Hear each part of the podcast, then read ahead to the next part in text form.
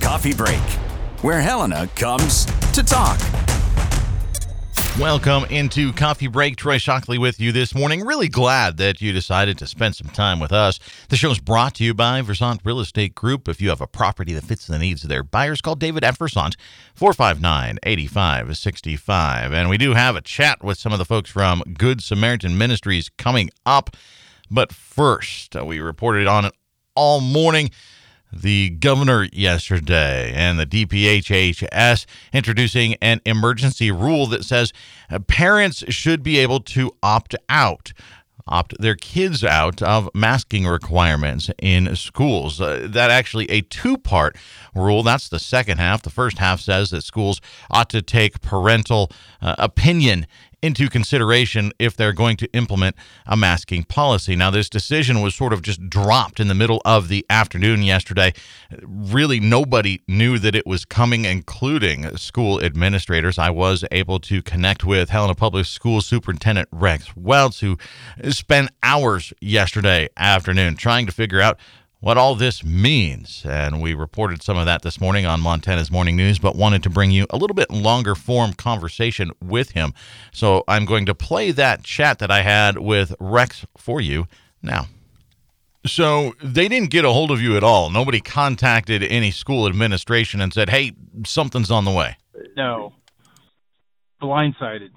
So, how frustrating is that to have something obviously that impacts everything that you do, and there was no kind of forewarning.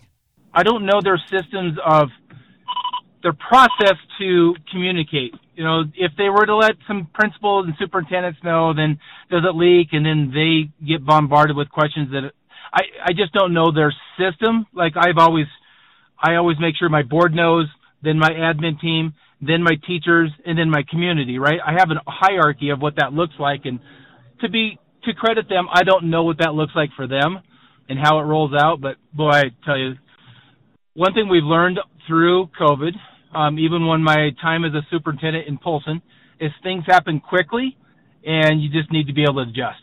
You know, just you need to roll with it. So, Rex, I read the letter that you sent out to parents in the district. What ultimately went into that decision where you said, you know what, we're going to keep masks in the building, though we do have an option for those that don't want to wear one? From 12:30, I turned around, did an about face, went back into my office, didn't leave my office until just now, um, and so really there was just four hours of intense. You know, it was like a, it was literally a, I don't know, I don't want to say war room, but you can get the picture. That we spent a lot of time working with Montana School Boards Association, our legal team, consulting other districts around the state, uh, double A's, um, my cabinet having teams meetings with my admin team so that they're not surprised and caught off guard so they can answer questions from parents and staff. And then um, our communication specialist, we are drafting, you know, correspondence back and forth for two hours, fine tuning it. And then about, you know, when I sent that out four o'clock, you, you know, that's kind of the decision time. Um, all, all along working with our board chair and our board, of what what that looks like. What more more or less our board chair. I didn't involve the rest of the board. Rex, we've already seen a lawsuit over in Missoula, uh, parent group suing the school district there.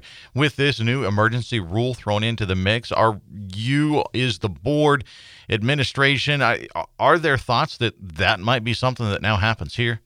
I was expecting, you know, before the Missoula suit hit, I, there was word out on the street that that was brewing, and we just didn't know what community, what court system it was going to land in. Know, ultimately, it, it hit it hit Missoula. I think um, I hear it's going to grow up in. It, it came out of Bozeman, so I'm expected to Bozeman at some point.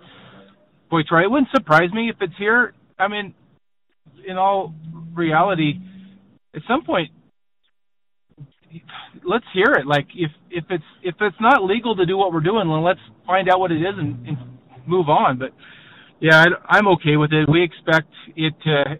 If it doesn't land here, the court decisions around the state will impact us one way or another. So, you know, um, we're ready for it. it. It's kind of a guessing game. We think we know what we're doing, and we're getting legal advice that it's correct. Other side says it's not, and so let the system play itself out. What what is it? right? So, if we nutshell this thing, basically you're saying that if parents don't want their kids in a mask, the option, the opt out, is for them to go into the digital environment, right? Right. There's so there's two parts of the of the order today. One was parents have to have an input into the into the decision, and of course we've had hours of testimony and, public comment. We've had hundreds of uh, multiple emails into the in. Uh, we've had survey, so we've provided. I feel and everyone feels that we've provided ample opportunity for people to speak on yay or nay. So that check that box. We understand that one. Feel good around that. And the second part of it is that the parents have an opt out. The opt out we've been doing already. That's not a big. That's not a. Um, that's not a surprise. We've been dealing with and working through religious opt outs. We've been dealing with, um, you know, a constitutional right. So we've been we've heard those. Now the governor's order is just that there's seven or eight opt out processes like uh, ethical, a moral moral decision, um, health, religion. There was a few in there and we're just going to work with each family and find out if that is if it constitutes and has a medical provider that hinders their education through some sort of a health issue. We'll work through that, and if at the end of the day we'll have some opportunity for kids to have mass breaks and, and whatnot. If that doesn't work for them, the opt out side is that they're going to opt out into another education platform, and as you said, that's the our online version. How many in the district are on that online platform now? It's not many. Less less than uh, I would say a little over thirty. Last thing, Rex. I know you. We got to let you go. You've had a long day, but is there any fear that this adds just some confusion to the mix? Uh, you're going to have kids showing up to school without a mask, saying, "Well, the governor says I don't have to have one." What What are you going to do about that? Troy, that's that's a great question. Um, I had a parent email me tonight, and I really got a resounding amount of emails in support. I I would love to be able to tell the community, and I will in a letter Friday. But I'm really proud of our community. How we started school was absolutely amazing. No issues, no confrontations at at the um, street corner with or at the doors of the school. We've I'm proud of our kids, our families, and our community. Um, yes, this adds confusion. As one parent said tonight, when we read the governor's order, it just confused us. They didn't know where we we're going. How it would just scared and confused our community. In my letter, our correspondence back to the community eased some of that frustration. Like, okay, we're not changing course. They're staying the course. They're doing the same thing, and that took a lot of tension off of a lot of our families on the flip side of that, it it again, I think what the governor's orders and DPHS did was it furthered the rift, right? So the ones that want the mask off felt like they had an out, and now we're staying the course, and it just made them more frustrated. And so, in this time that I want to try to build our community back together and build, you know, some alliance, it just hurt us across the state. Helena Public School Superintendent Rex Weltz. Appreciate him taking some time after a very long day to chat with us. Stick around. We've got more coffee break coming up right after this. I just wanted to step away from the show for a few seconds to tell you that if you miss an episode, you can always catch up. We're on iTunes, so find our show there or swing by coffeebreak959.podbean.com local and area events, city, state, and national officials, your neighbors doing incredible things. We talk to them all on Coffee Break, where Helena comes to talk. In today's always on world, your business demands a simpler approach to network security. At Blackfoot Communications, we deliver state of the art security solutions, from the perimeter to endpoint devices and remote data backup for businesses across Montana. Ensure your company's network is online all the time. For more information, visit goblackfoot.com/security. This Coffee Break is brought to you by Versant Real Estate Group. Finding the perfect buyer for your home doesn't have to be daunting. Call David F. Versant, 459 8565. And Thanks once again to Rex Weltz for taking some time uh, yesterday evening to chat with us. I hope you got something out of that conversation. I certainly appreciated it. And now, as promised, we're talking Good Samaritan Ministries this morning. We've got in the studio Renee Lavender. Renee is the new manager out at our place. So, uh, Renee, thanks for coming in. Yeah, how are you guys? I'm doing okay. Of course, we've got uh, Sarah hanging out with us this morning as well. Oh, well, she's hanging out with Kennedy over here. So thank you guys for coming in and hanging out. Renee, we've uh, we've talked about our place before on the show, but there's some changes coming at the facility, and that's what we want to talk about today. But uh, before we do, we should learn a little bit about you. So uh, can you introduce yourself to the listeners a little Yeah. bit? So I'm Renee Lavender. Uh, I am a mom of four. Um, I've been married for 14 years. And I actually became a peer support specialist um, about a year ago. Um, in November, it'll be a year. I decided to go down this journey for um, work because I actually got addicted to opiates um, from an injury. I broke my collarbone riding a dirt bike, and I was prescribed pain Oh, pills you owe us donuts now, Renee. That's the rule. a very long Renee's phone time. And so um, I went down that path for a while, and I ended up getting clean about three years ago. In October, it'll be three years, and um, I just want to give back and know, let people know that it is possible that people Yeah. do recover. Um, yeah, so this is where my heart is. Yeah. I want to continue to give people that bit of hope that someone gave me. Yeah. Well, before we get into anything else, just uh, uh, thank you for that, for, Yeah. for being willing to share and being open about that. I think uh, we talked um, just the other day with uh, an author of a, a book about opioids, and uh, he's he's a crisis counselor, and um, you know, uh, talking about that with him, and and he was very open as well, and I I, I think that's very important to just I, I guess let people know that it's okay to talk about. It is. If if we don't talk about it and we don't share our experience, people are sitting in a closed room by themselves and they're struggling alone. And we don't have to struggle alone. There's so many people and things out there that great resources. People want to help. So Well, and it's hard. I, I guess it's hard very often to to reach out because it there's the stigma. there's that stigma, there's that shame involved, right? Absolutely. And so I think if we talk about it and say, look, there there is help there. You can get help. You can do whatever you want to do. You, you- and you're you not can- a bad person because Yeah. something bad happened to you. I think that's a big thing to know is just because you became an addict, it doesn't mean that you're a bad person. It happens to anybody. It doesn't choose. It doesn't it can happen to anyone is what Yeah. I tell people. It really what is there's no racism when it comes to addiction. It right. doesn't there- pick and choose. It, it, there's there's no. Uh, it doesn't fit in a box Nope. Nope. at all.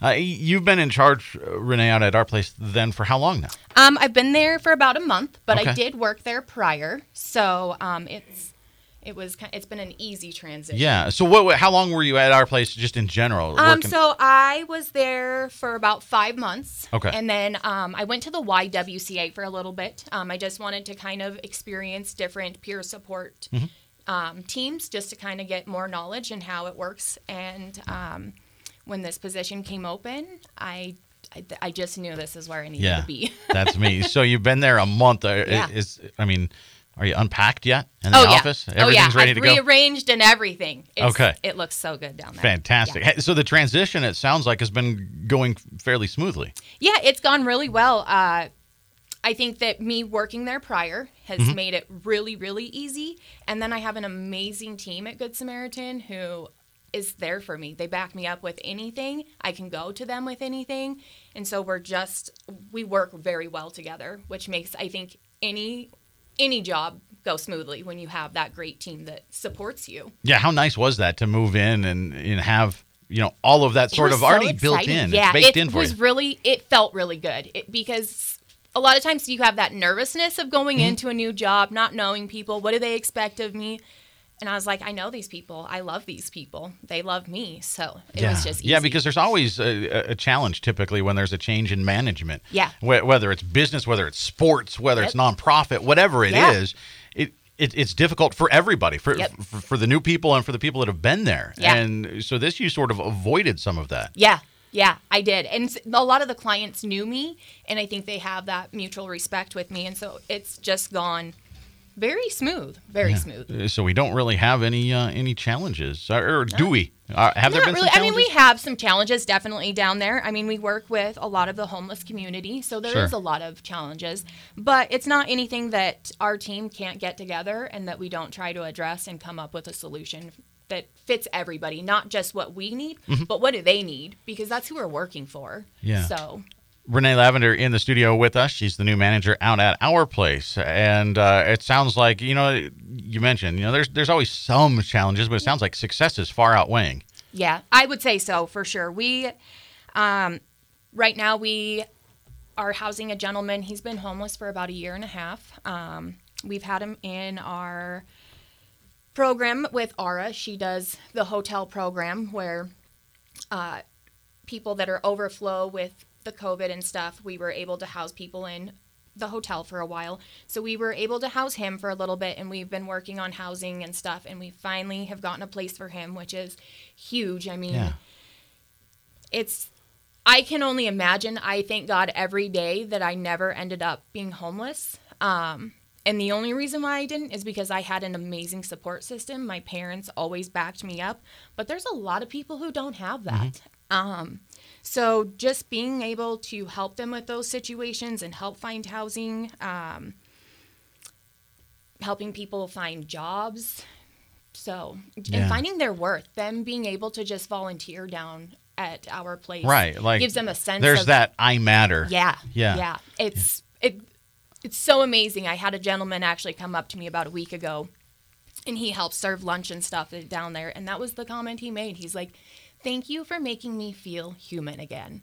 And Yeah. I'm like, absolutely. You know, I that's what we're here for. Yeah. We want your guys' input and help because this is a peer facility and we want everybody's input.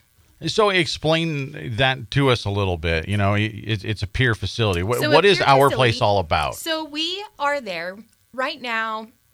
A lot of our clients that we are helping, they are the homeless community. We, um, it. I tell people our place drop-in center is a one-stop shop, is what I tell them. We can do anything from helping you find housing. A lot of them, they come in and they don't have anything. They don't even have an ID. How do you get a job if you don't have a simple form of verification of who you are id Yeah. birth certificate social security card. So that's where we kind of start with a lot of them is getting those things in order so that you can be a person again. You can say i am renee lavender and i have this to prove that i am this person. You have to have them to get a job. You have to have them to have housing. So we help with all of that stuff.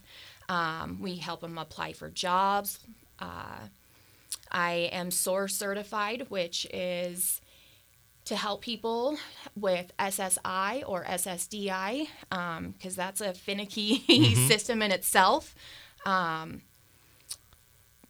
but we really want to we want to continue to serve that homeless community, but we also want to start serving the community of substance abuse and mental health and doing some groups around those and being of service with those in that community as well. Yeah. So you, you serve it primarily right now, just the, the way it homeless works is the homeless uh, population, Yeah. but that's that, that's not it, right? You're not No. going, well, if, if you've got an address, you can't Right. come here. Right. We I mean anybody can come down to our place. Anybody. It doesn't we don't pick and choose. We um I've had people that come in that do have housing and you know, with COVID, people have lost jobs and they are past due in rent and they don't know what they're going to do. They're going to lose their place. They're, you know, they just don't know what they're going to do.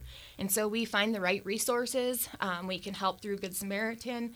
They have different grants and stuff that they help and so we all we all just work as a team and if we can't help within our facility we find what resources can we reach out and who can we Right. get that can help this person you know we may be only able to help with one or two things but who can help with that third and fourth thing that they need and so we reach out and we get it done Yeah. we just It- do what we it- can it's for- such a tremendous resource in our community when we're talking about Our Place and Good Samaritan Ministries.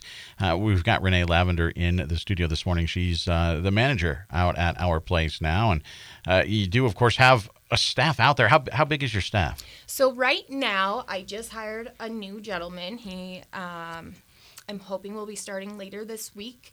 Um, we are still looking to fill a few positions. Um, they're part-time positions, I believe, and we're just really looking for people that want to become peer support specialists. Um, that are caring people that want to better our community because we live in this community. And the more we give back to our community, the more that our community is safe, the more it's better for our children that are growing up in our community. So it's just giving back. And so just making sure that you have a kind heart, you know, and hardworking. So, what is if, if we're hiring uh, part time? We're looking for a peer support specialist. What does that mean? Like, who who a is that person? So a peer support specialist is someone who identifies with either mental health or substance use disorders.